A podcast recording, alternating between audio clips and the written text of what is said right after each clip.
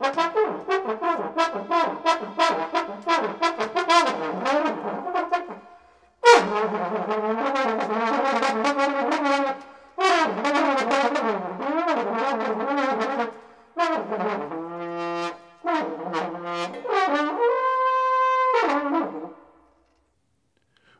to Ivesian Newspeak, the podcast for Ivesian Arts. Ivesian Arts creates, curates, and presents pioneering genre bending work in collaboration with its partners live theater, performance, spoken word, music, film, dance, painting, and sculpture. I am Raymond Todd, Artistic Director for Ivesian Arts. I founded the company to produce my work as well as the work of many of my longtime collaborators.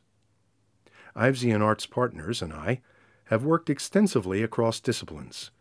We are a growing community of multidisciplinary artists dedicated to bringing you inspiring and original performances and special events, both live and virtual. Our name, Ivesian Arts, was inspired by the great composer Charles Ives, Ives was an experimental American composer whose work I became intensely interested in when my high school music theory teacher, Bill Westcott, introduced me to Ives' compositions like Central Park in the Dark, the Concord Sonata, and the microtonal experiments, for example, pieces for two pianos tuned a quarter tone apart. I loved Ives' eccentric, I'll do it my way, trailblazing spirit and even though I was primarily an actor, director, and a poet, I felt a certain kinship. I wanted to take on eccentric, experimental, and original arts projects in all the arts. Theater and poetry, yes, but also music, film, painting, and dance. You can find out more about Ivesian Arts and upcoming events on our website, ivesianarts.com.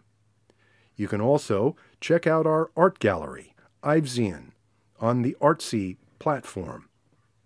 The address there is artsy.net forward slash Ivesian. Currently showing are the works of Peter Joseph and Kevin Larkin. Ivesian Newspeak is a podcast about our art and our artists. Episodes will feature readings, artist interviews, music, and other collaborative performance. This is episode one Poets Aloud.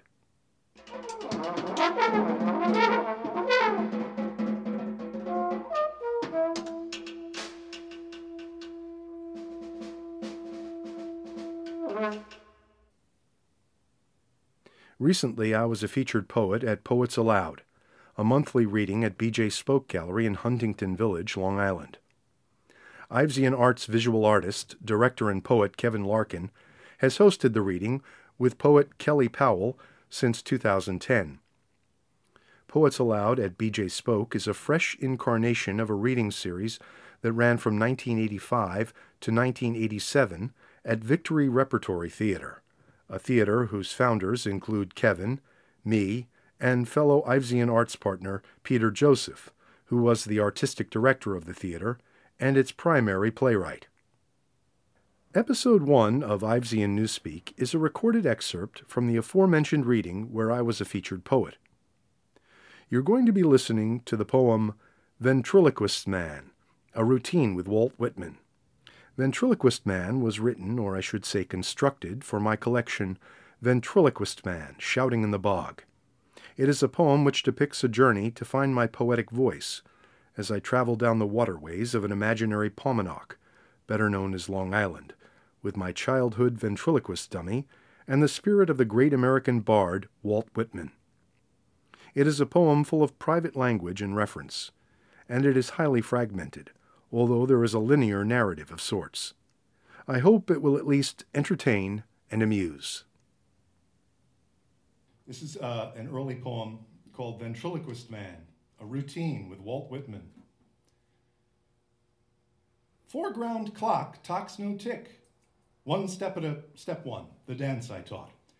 Cock of the hips like a frontispiece bard. Surely some timber's witness to his borning. A dummy, his grain unmistakable. My treason, holes in the paper open up. Gentlemen, I am a morbid gentleman downhill racer. Because whether disagreeable or no, I need to sink further to get along, get away, a chase, to the devil with me at last. All's the water. Reeling down in my poly-nosed disguise, no messenger but a reminder. Send letter home on Sunday. Dear confessor.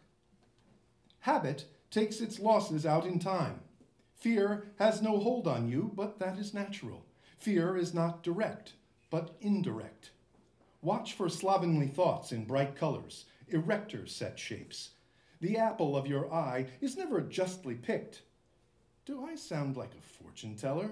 Like cookies broken open? Want to say what I can when I can, and the mechanism is ripe. Turn the cards back over and rest. Can't blame what doesn't change. What does? Things crop up in a sentence and can be erased before the teacher, before the she teacher arrives, behind the teacher, etc., but the writer knows what has been written. There is an elastic style, which not all women are fond of, but some are.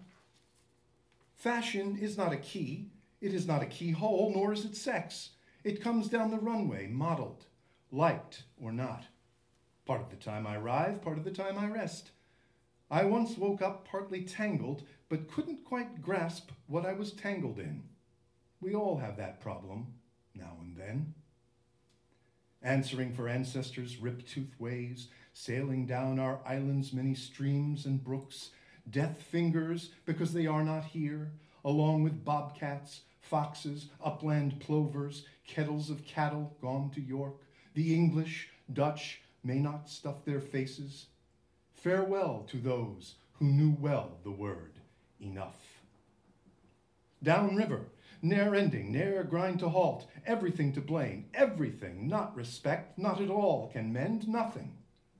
A voice lords over the miracle of American, no less than at the end, the beginning, shows reluctance, as behind the rise a flock line of turkeys stalls, bobbing heads only. A hawk over the grain silo calls, Make our breath, take it away, lonely. Give us this day our daily spent blue jay, tired of thieving, no retrieving, picked off while sitting on the cattle fence.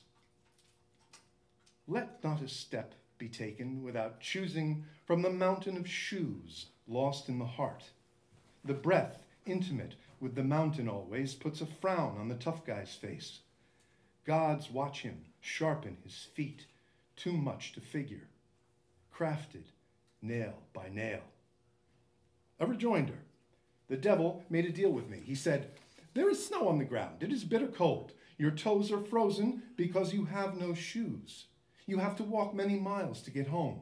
If you promise your soul to me, I will give you a pair of shoes. They will never wear out, and they will keep your feet warm. I asked him why he could not take me home on his broom.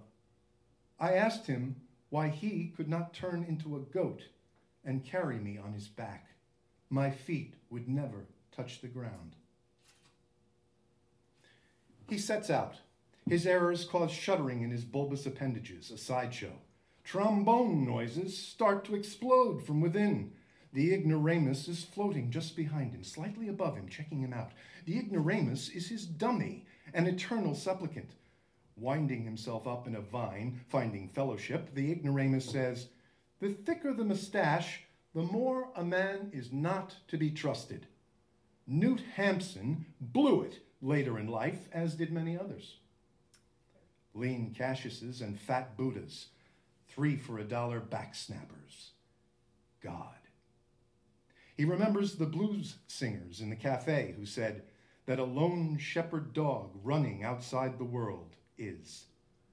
Cadillac Jake, Banjo Joe, Barbecue Bob, etc. The ignoramus runs patter says, perhaps very innards will be used. Serious project. Painted smiles are not easily undone. Each day a smile, a bit of hair, and skin shed. He is glad to be free of the slap happy punch and Judy of his past, the broken thighs. He sees moons, some red, some tortured, some cool as an ice cure. All's the water. Gregorian. Responde, Jesus. But we can't be sure. Gregorian? Greek? Around a long bend, an abandoned slave route. At last, I, as biloquist, clearly me, whispering in falsetto, Are we finally out of that blasted ghetto? I am down deep, sir, need a hand. Wouldn't look you straight in the eye, not yet, not till further on the packet. Out of the canals. Embrace me? Gone on without answer, the initials of his gay name mirrored in a flock of geese. No? Well then, let me drop a sailor's knot. I plumb. Prepared, plank ready, I plead, lips to gums, mind numb, mind a death row, a place low in the sun. Do over? And get it right? Nah, nah, nah, nah. Son of a bitch! That was my mistake. Thank you.